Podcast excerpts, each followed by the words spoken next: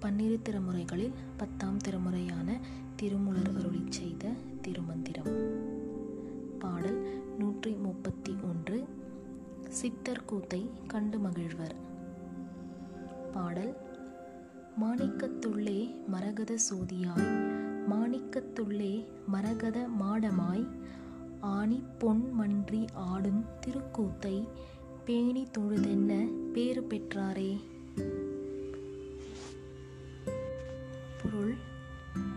மாணிக்கம் போன்ற சிவந்த ஒளியுள் மரகதம் போன்ற பச்சை ஒளியாக அந்த சிவந்த ஒளியுள் விளங்கும் பச்சை நிறமே மண்டபமாய் மாற்று குறையாத பசும்பொன் பொருந்திய பரம் ஆகாயத்துள் ஆடும் கூத்தை போற்றி வணங்கி எத்தகைய பெருமையை சிவயோகியர் பெற்றனர்?